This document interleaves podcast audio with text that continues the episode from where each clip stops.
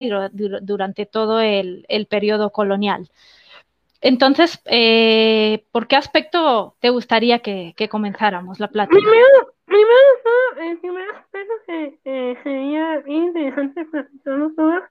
Hemos muchas gracias por aceptar la invitación. Eh, es Con mucho gusto. Eh, siempre nos gusta tener a los investigadores no hispanos por acá.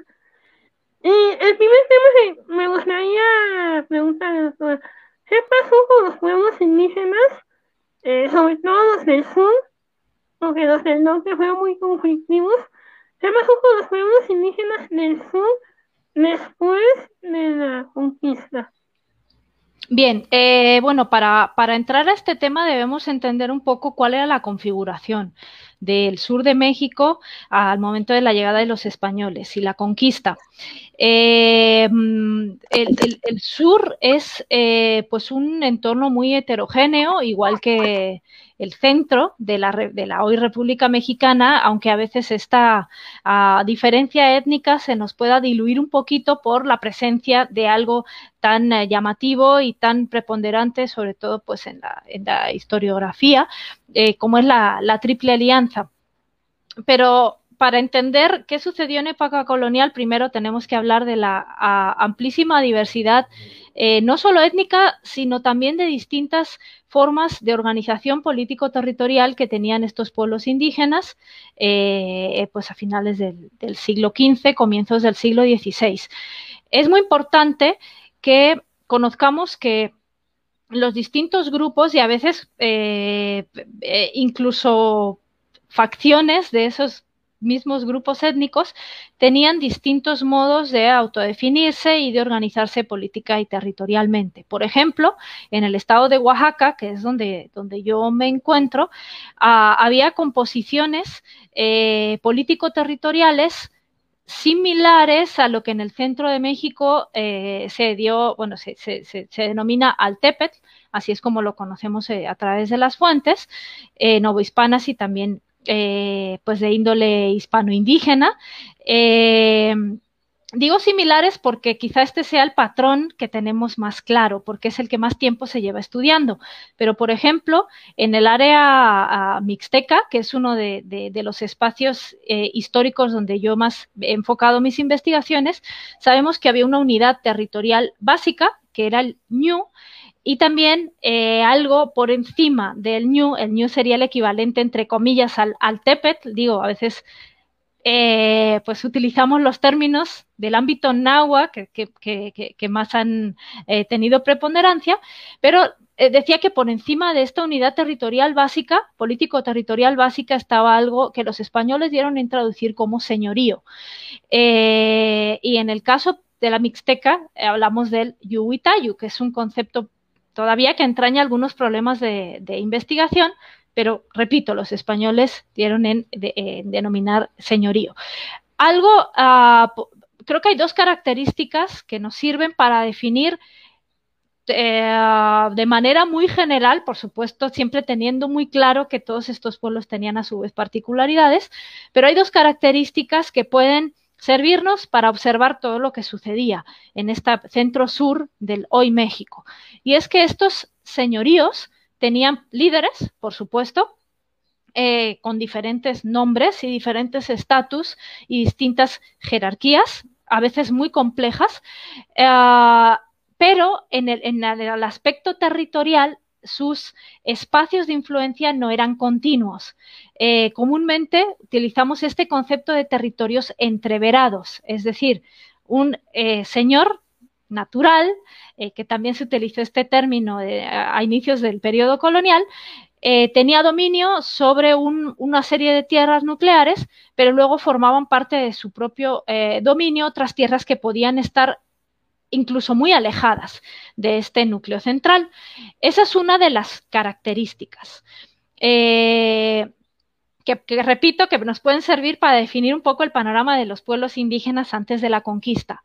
Una segunda característica consistió en que el vínculo eh, en materia territorial no lo podemos expresar como lo, hacemos a partir de la, de la, conquista en adelante, siglos XVI, XVII, XVIII y en adelante, sino que eh, decimos que el, vínculo, ahora sí, de, los pobladores, de los maceguales, por utilizar también otro término que tomamos del centro de México, eh, era de carácter personal, es decir, eh, le rendían pleitesía, le debían obediencia, tributo a estos señores naturales, también luego llamados caciques, eh, pero quizá no tenían una ascripción a la tierra eh, tan fuerte a la, tierra como espacio geográfico delimitado, sino que dependía precisamente de esa pleitesía, de ese vínculo que tenían con los señores. Y esto es muy importante para entender el devenir de los pueblos indígenas una vez consumada la conquista e iniciado el proceso de conquista.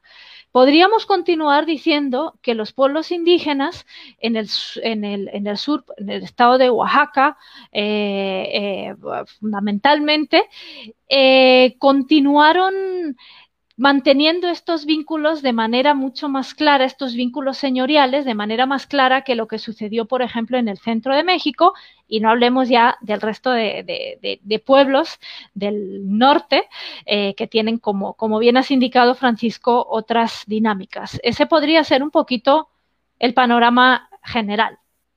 Ahora bien, ¿qué sucede cuando llegan los conquistadores? También una cuestión general que podemos afirmar es que eh, se, produjo un reconocimiento de estas jerarquías políticas y territoriales. Sabemos que eh, con los españoles llegaron instituciones, instituciones de diversa índole, tanto civil como religiosa, que eran necesarias para mantener el control sobre todos los territorios de lo que comenzó a llamarse la Nueva España. Eh, y estas jerarquías prehispánicas en muchos casos se mantuvieron, en otros casos se produjeron reacomodos de la mano de estas nuevas instituciones. Por ejemplo, una de las primeras en implantarse y en utilizarse fue la encomienda.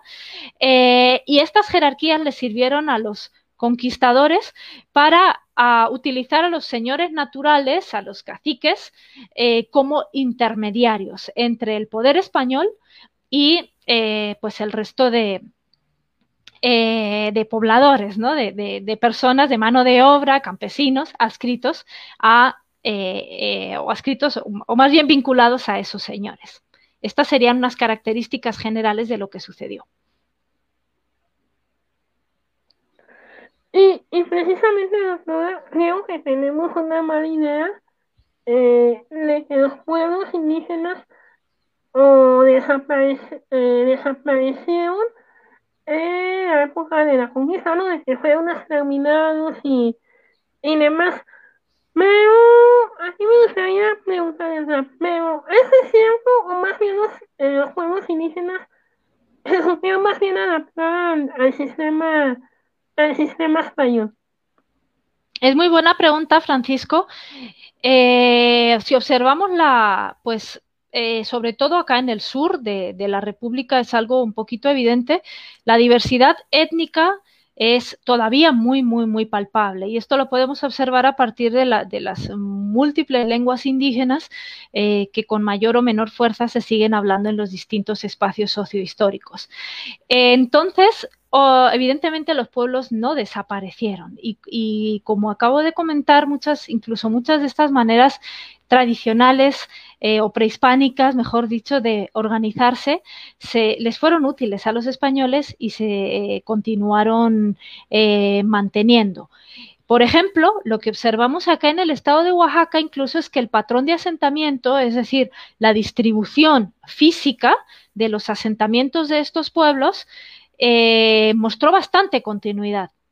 Es decir, si observamos, si, si, lográramos visualizar en un mapa dónde estaban los asentamientos del posclásico, los sitios arqueológicos documentados hoy día de eh, este periodo arqueológico inmediatamente anterior a la llegada de los españoles, y sobreponemos los, eh, los asentamientos eh, modernos, vemos que hay, por lo menos en, en, en buena parte del estado de Oaxaca, poca variación. Y esto es un indicativo de que los pueblos indígenas no desaparecieron, ni mucho menos, sí asimilaron eh, o se tuvieron que adaptar, mejor dicho, pues a las formas, ahora sí, las imposiciones político-administrativas de la corona, pero también conservaron rasgos eh, propios de organización. Entonces, en síntesis y en respuesta a tu pregunta, no, por supuesto, los pueblos indígenas no desaparecieron, adquirieron otros nombres, hablamos de República de Indios, para el, caso del, contexto indígena, pueblos de indios también es otro término que la historiografía adoptó con fuerza y todavía lo seguimos utilizando.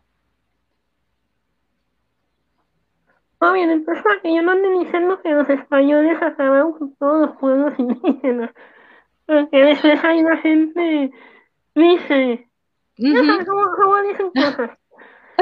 Bueno, eh, también, eh, digamos, no tenemos tampoco que irnos como por la explicación más blanca, por así decirlo, eh, porque el proceso de conquista fue muy complejo y así se respetaron los derechos y los privilegios, incluso el patrimonio de muchos de los nobles.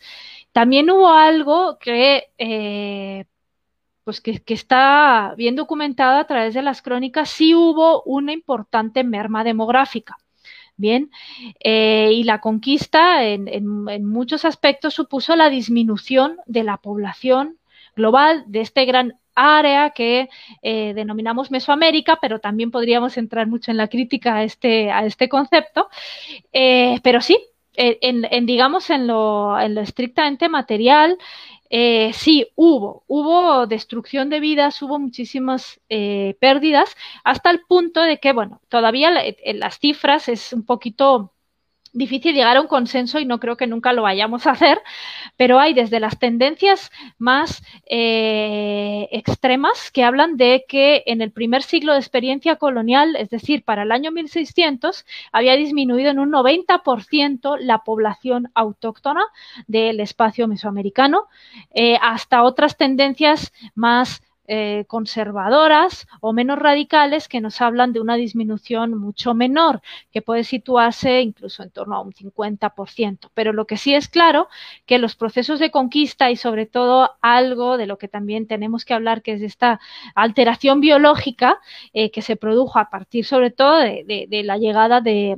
eh, virus no conocidos en el espacio americano, pues sí, produjo la pérdida de, muchísimas vidas indígenas y a lo mejor por ahí eh, puede también venir como esta aseveración que habitualmente escuchamos en torno a la destrucción de los pueblos indígenas.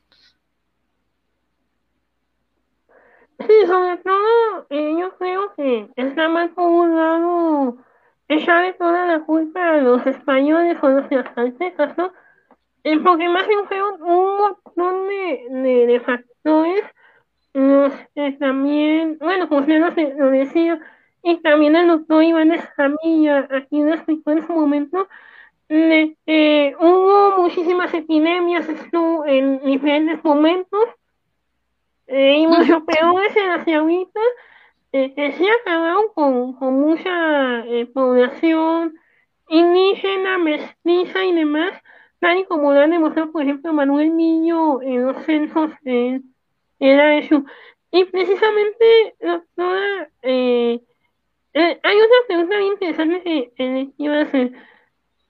Los hubo indígenas, eh, nos vamos a enfocar mucho en la región del centro, porque en la región del norte, bueno, yo soy del norte, eh, pero la región del norte es muy, muy conflictiva en esos siglos, y la, digamos en la, la región en el sur es un poquito más pacífica. Entonces, mm. bueno, ahorita ya no veo en su momento. Bueno, esto también, eh, si me permites, Francisco, puede formar parte de a pues esta especie de, mito también, porque tenemos obviamente ¿no? la, dicotomía entre los pueblos indígenas del norte con estructuras ah, incluso de disposición sobre el territorio de carácter nómada, seminómada, eh, y que presentaron férrea resistencia, hablamos de las guerras chichimecas, ¿verdad? Eh, de distintos procesos de rebelión y la conquista de Nueva Galicia, de todo este espacio del, de México, del hoy México occidental, pues eh, fue una conquista sangrienta, una conquista que requirió de muchos efectivos indígenas, has mencionado los tlaxcaltecas, pero a esta conquista de, los espacios de Nueva Galicia acudieron también otros muchísimos grupos indígenas eh, y por eso siempre eh, creo que tenemos la idea de que el norte ha sido muy conflictivo porque opuso mucha resistencia y fue más difícil la conquista al no tener interlocución los conquistadores españoles con jefes o con líderes del carácter eh, imperial, como sí existía en el centro de México con los Tlatoque, Tlatoani, eh, eh, pues que gobernaban el Huey Tlatoani, un Moctezuma, ¿no? Por ejemplo, que estaba a cargo de la Triple Alianza. Pero he de decir que en el sur la conquista tampoco fue un proceso lineal y este supuesto pacifismo, que podemos decir entre comillas, creo que también forma parte, ¿no? de este mito un poquito popular que tenemos. Por ejemplo, en Oaxaca, determinadas zonas aparentemente sí presentaron una conquista mucho más tersa, ¿no? Un proceso menos conflictivo en lo bélico, pero otras partes, como por ejemplo la Sierra Norte, la Sierra Zapoteca, el, corazón de, de, Oaxaca, en su parte central, presentó muchísima resistencia, eh, incluso armada, ¿no? Y también encontramos estos eh, contingentes y estas huestes capitaneadas por, por, españoles, pero que tenían a su cargo pues ejércitos indígenas potentes que tuvieron que enfrentarse eh, pues también a, toda esta población y ni que decir en Chiapas, en la zona, por ejemplo, la selva lacandona fue un espacio también muy particular o la conquista misma de, Yucatán, del sureste, eh, tienen par particularidades eh, y también espacios de confrontación bélica importante. Y sobre todo creo que también ahí la culpa tiene la historiografía, eh, no es en la culpa de los historiadores, pero creo que la historiografía, como los libros de, de, de, de Powell, que la verdad son muy buenos, eh, digamos, todos los estudios sobre la resistencia indígena se han enfocado para el norte. Y, y, y a lo mejor se puede ver algunos autores que han trabajado en el caso en el sur, sobre todo en eh, uh -huh. eh, se han trabajado estas rebeliones, pero a lo mejor no son, digamos, tan reconocidos. Y precisamente estas preguntas se las la quiero hacer también, doctora. Eh, además de, de, ¿cómo se llama? De enfrentamientos de tipo militar, ¿qué otros tipos de resistencia hubo en, en, en, los, en las comunidades y en los pueblos indígenas, doctora? Bueno, eh, es una pregunta uh, compleja, bueno, o por lo menos rica en las respuestas, porque um, algo que, que, hemos observado es que la, la, resistencia armada, como acabas de mencionar, eh, quizá es lo más evidente y lo que más eh, de lo que más tenemos huella en las crónicas y en la historiografía, también por una necesidad de legitimación de esta conquista que por parte de los españoles. Bien, estos conquistadores, estos capitanes necesitaban justificar uh, ante la corona eh, sus maniobras militares. Pero como bien dicen, los procesos de resistencia tuvieron muchas aristas. Bien, incluso ya entrado, ya centrándonos en los pueblos indígenas, en, en los pueblos de indios, en las repúblicas de indios, hubo mecanismos un poquito más velados o que podríamos incluso calificar como de resistencia más pasiva o por omisión. O a veces lo que hemos observado en algunas partes de Oaxaca también es una supuesta adaptación a la norma, pero de facto eh, se seguían eh, pues llevando a cabo prácticas que definitivamente pues serían condenadas a todas luces por la administración española. Eh, por ejemplo, en el ámbito religioso. Eso es algo interesante. Tenemos eh, procesos que nos permiten dar cuenta de cómo las comunidades, ya eh, eh, alejándonos un poco del ámbito militar, sino de una resistencia más cotidiana, continuaron evidentemente llevando, o sea, con sus prácticas y sus dinámicas religiosas, en secreto, obviamente. Bien, y eso, eh, por ejemplo, para el área de Yucatán que acabamos de mencionar, ah, tuvo mucha importancia, incluso avanzada la colonia, y dan, eh, tienen que ver también con estos procesos de rebelión eh, que por ahí, de, bueno, pues en los sucesivos siglos, siglos XVII y XVIII, comienzan a aparecer. Es decir, es una resistencia en el ámbito cultural. Por ejemplo, lo que yo he observado, para la Mixteca es que estas relaciones señoriales ah, continuaron manteniéndose a veces de manera velada, sobre todo eh, para que no fueran detectadas o no de manera tan clara frente a la administración española. Es algo, por así decirlo, como ocultar eh, rasgos de organización político uh, territorial incluso, pero de, de vínculo político eh, frente a las autoridades españolas. Y esto también lo podemos considerar como una especie de mecanismo de resistencia. Se me ocurre también otra manera, eh, ahora sí, en la que los indígenas eh, mostraron su oposición. Algo importante que tenemos que tener claro es que los pueblos indígenas eh, no fueron sujetos pasivos en, el proceso de conquista y colonización.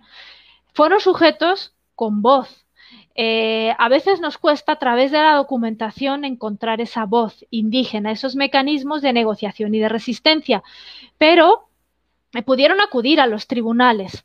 Eh, los procuradores de indios son unas figuras muy interesantes y a través de sus intervenciones podemos ver cómo estaban, ah, pues ahora sí, dando voz a los pueblos, a los principales de los pueblos y ah, elevando las peticiones y los argumentos frente a temas muy diversos, desde lo fiscal a eh, su contradicción o su negativa a eh, eh, congregarse, que es así como denominamos a este proceso de reducción de las poblaciones a finales del siglo XVI, cuando ya la baja demográfica era muy evidente.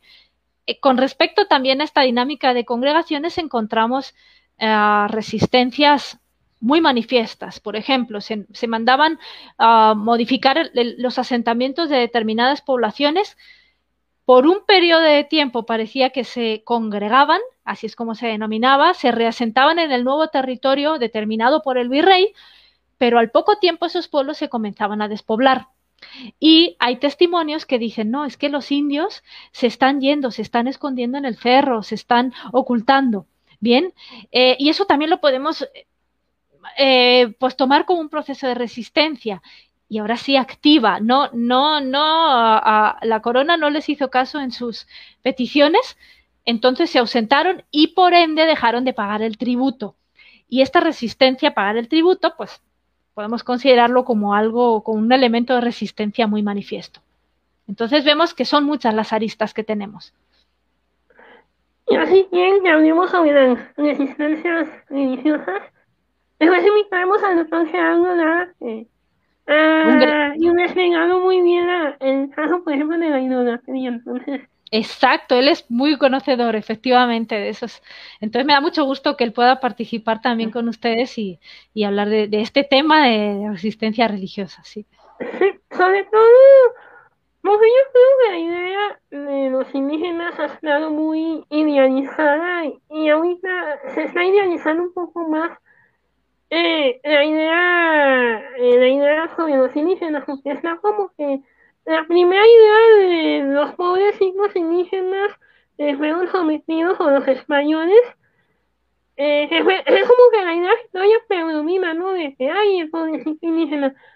Pero creo que eh, los indígenas también se supieron adaptar muy bien al sistema español, ¿no? Y de una u otra manera sacarle provecho.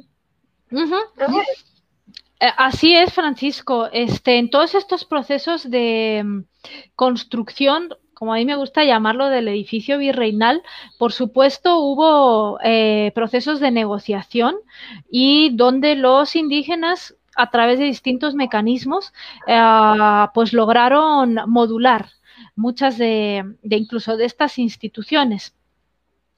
Eh, hablaste de, sacar provecho y por ejemplo, fíjate, un mito ahorita se me viene a la cabeza, como dices, ¿no? De pobrecitos indígenas eh, despojados, incluso del territorio. Esto en algunos espacios particulares se vio, o sea, sabemos que no solamente eh, no fue cierto del todo, sino que hubo zonas donde la en la Nueva España donde la propiedad española avanzó a un ritmo lento o uh, escaso. Por ejemplo, en el área que yo he trabajado, eh, es el, en, la, Mixteca Central, la propiedad española uh, no fue tan elevada. Hubo comunidades, eh, comunidad entendiéndolo como, como una, de las expresiones del cuerpo de república, de estas repúblicas de indios, que lograron ante los tribunales desplegar estrategias muy efectivas para la defensa de sus bienes de comunidad.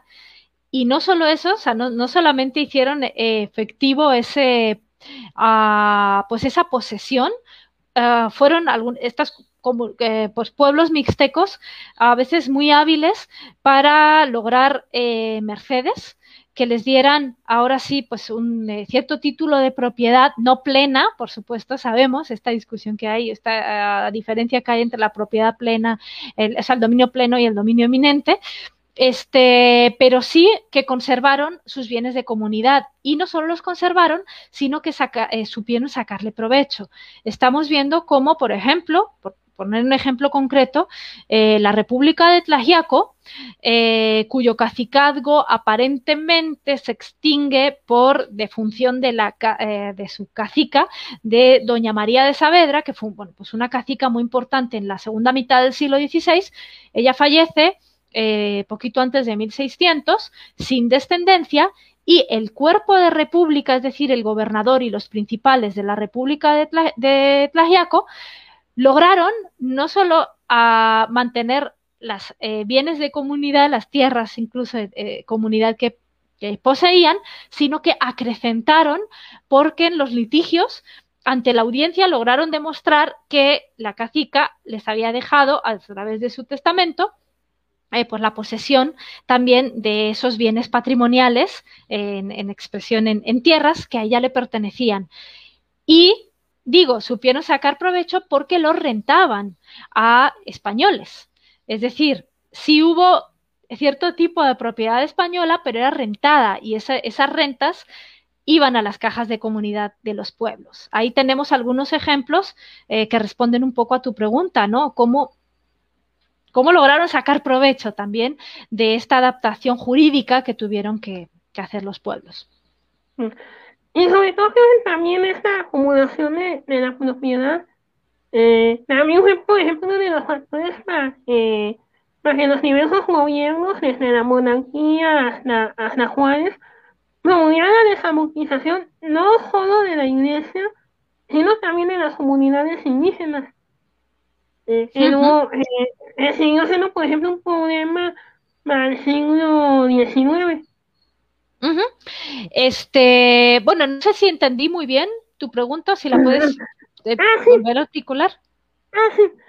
Y bueno, una pregunta sería, eh, los, indígenas, los indígenas supieron, digamos, convivir con los españoles, porque a veces tenemos la idea de que los españoles están por un lado, los indígenas por otro, las casas por otro, los vestidos de refugio y como que no tenemos una idea clara de, cómo estaba estructurada, por ejemplo, las ciudades o las grandes urbes, en este caso, por ejemplo, como el caso de Oaxaca.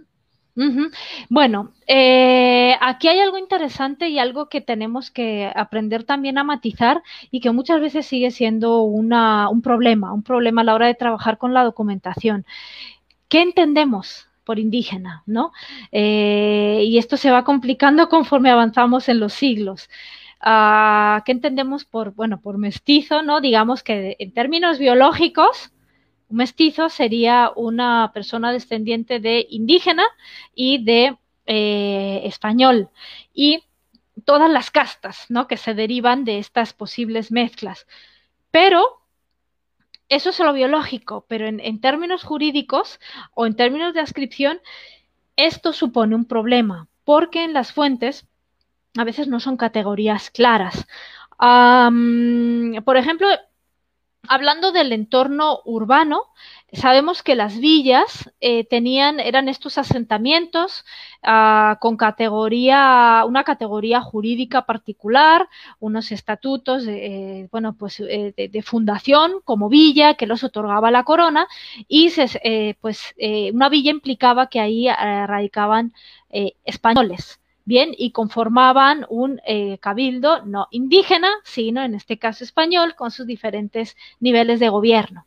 Bien, pero efectivamente en, las ciudades, en las, villas coloniales también había población indígena eh, y población mestiza y eh, pues todas estas castas, que ya es un término más utilizado a partir del siglo XVII y sobre todo del siglo XVIII, pero muchas veces la documentación no es lo suficientemente clara como para poder entender cuáles eran eh, las relaciones o las dinámicas, ¿cómo decirlo? Mm, pues sí, de, funcionamiento, de imbricación de estos distintos grupos, de estas castas con la población española en estos espacios. Por ejemplo, acá en Oaxaca hay un barrio que hoy día pues es de los más ah, turísticos porque sigue siendo muy pintoresco y el Día de Muertos tiene especial relevancia, es el barrio de Jalatlaco. Es un barrio que se sitúa en el noreste de la ciudad de Oaxaca ah, y que estaba espacialmente separado por un río. Era el río Jalatlaco que atravesaba por ese costado de la ciudad y el barrio de Jalatlaco quedaba del otro lado. El barrio de Jalatlaco, en las fuentes, desde el siglo XVI, lo conocemos porque ahí habitaban indígenas no oriundas de los valles centrales, es decir, no de filiación zapoteca, sino que eh, probablemente procedían de distintos puntos del centro de México, es decir, de filiación nahua, pero que auxiliaron en la conquista o llegaron como pobladores eh, al servicio también de toda esta población española y formaron este asentamiento. Entonces, es, un ejemplo para que entendamos la complejidad, eh, cuando hablamos de indígenas no podemos hablar tampoco de manera monolítica porque parece ser que estos indios que eh, en las fuentes aparecen como naborías, que es un término que se toma del Caribe ah, y tiene que ver también con un estatus de servidumbre, de semiesclavitud, entre comillas, tenían un estatus, parece ser jurídico, distinto en lo que se refiere, al, por ejemplo, al pago del tributo ah, con respecto a los indios zapotecos que podían habitar en las inmediaciones y en otras eh, poblaciones y localidades próximas a la ciudad de Antequera, que ese era el nombre colonial de la hoy Oaxaca. Muy bien. Bueno, ya casi se nos está acabando el tiempo y vamos a hacer un poquito más corto de lo normal. La doctora eh, tiene algunas actividades un poquito más tarde, pero como ustedes saben, este año se, se conmemoran los 500 años de la conquista de México está siendo pasada por los 200 años de la independencia también. Pero aquí me gustaría eh, preguntar, ¿cómo entender los pueblos indígenas sin caer en, en, las misiones radicales de los, ni los ni tan, ni tan malvados españoles, pero ni tan buenos indígenas? ¿Cómo entender, cómo entender a los pueblos indígenas actuales y además cómo estudiarlos, porque ya ha habido, por ejemplo, ya mucho interés en resaltar a los pueblos indígenas de las diversas zonas de, de México. ¿cómo, podemos hacer este ejercicio sin caer en lo, radical? Eh, es, es, es, muy buena pregunta, pero esa sí es difícil de responder. Ah, creo que lo importante es, en primer lugar, no caer en el esencialismo. Bien, ah, una postura esencialista es, eh, aludiendo a lo que acabas de comentar, pensar que el indígena es el bueno de la película, bien, uh, y el español, el conquistador, es el malo. Bien, o sea, en ambas posturas hay muchos matices. La, el, proceso de conquista, como decíamos, pues es un, uh, un, proceso largo, dilatado en el tiempo, con muchos matices, con muchas situaciones. Pero lo mismo podemos decir de eh, de las distintas dinámicas indígenas. No caer en ese esencialismo es complicado porque eh, nosotros estamos tratando de indagar en este pasado desde nuestra postura en el siglo XXI, desde nuestro estar en el mundo, en México, en la República de México, hoy día, y venimos cargados de prejuicios, ¿bien? De prejuicios uh, con tintes racistas, bien, eh, también con tintes clasistas, por supuesto, uh, pero también imbuidos de, ¿cómo decirlo? Pues de ciertos uh, aspectos que nos vienen dados o, que nos llegan a los historiadores e historiadoras de la mano del activismo hoy día, de este activismo, por supuesto, tan importante y de poner sobre la mesa los problemas indígenas actuales.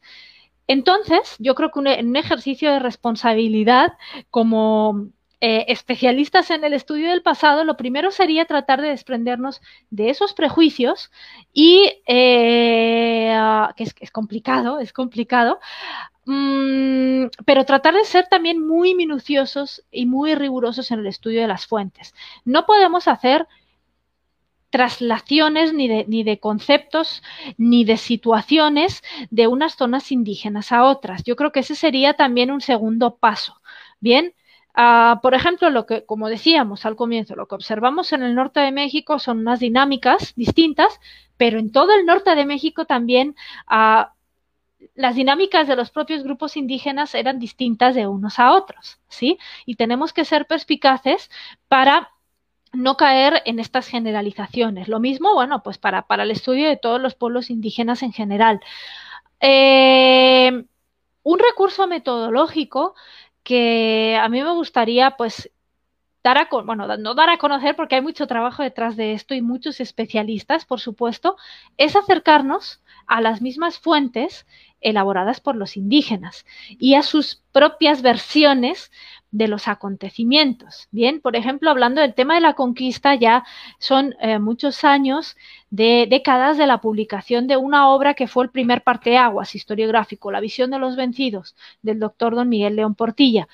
Este, esa fue, el, como digo, uno, un parteaguas importante porque se empezaron a observar di fuentes distintas, fuentes generadas uh, por por representantes de, esos grupos indígenas. Bien, hoy día eh, hemos dado un paso más en esta interpretación y eh, tenemos a nuestra disposición en los archivos, todavía quedan muchísimas fuentes en lenguas indígenas que necesitamos interpretar, que necesitamos interpretar con rigor para entender las propias categorías indígenas y para continuar aprendiendo o descifrando las versiones eh, de los pueblos indígenas. Esta no es una tarea fácil.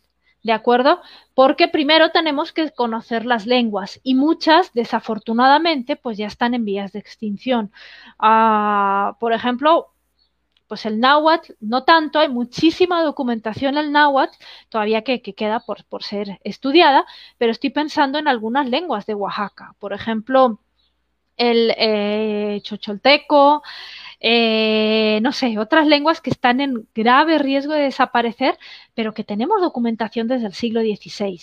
Entonces, primero, preservar las lenguas, Dos, hacer estudios de, de, la historia de esas lenguas, hacer estudios de, eh, este, diacrónicos para tratar de leer esa documentación y ser muy rigurosos a la hora de abordar esas fuentes para poder entender la versión, ahora sí, del indígena, pero desprendiéndonos o alejándonos en la medida de lo posible de esto que tú decías al comienzo. El indígena no, eh, para nada vivía en un mundo idealizado, eh, eso es algo súper importante, no era ni estaban en comunión absoluta con la naturaleza, ni vivían en armonía entre sí. Sabemos que había pues muchas facciones rivales y que eh, en el momento de la llegada de los españoles esto comienza a evidenciarse de manera muy clara.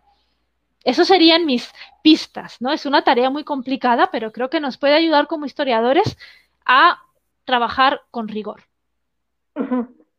Y sobre todo yo creo, eh, bueno, primero creo que es delicado como esa idea radical que mucha gente tiene de los acontecimientos históricos.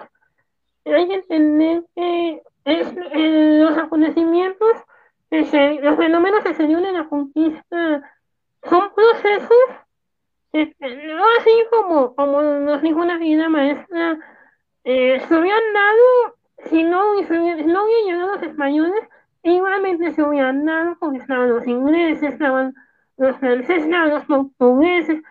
En ese, sentido, creo que hay que dejar de satanizar y sobre todo hay que empezar a leer buenas fuentes.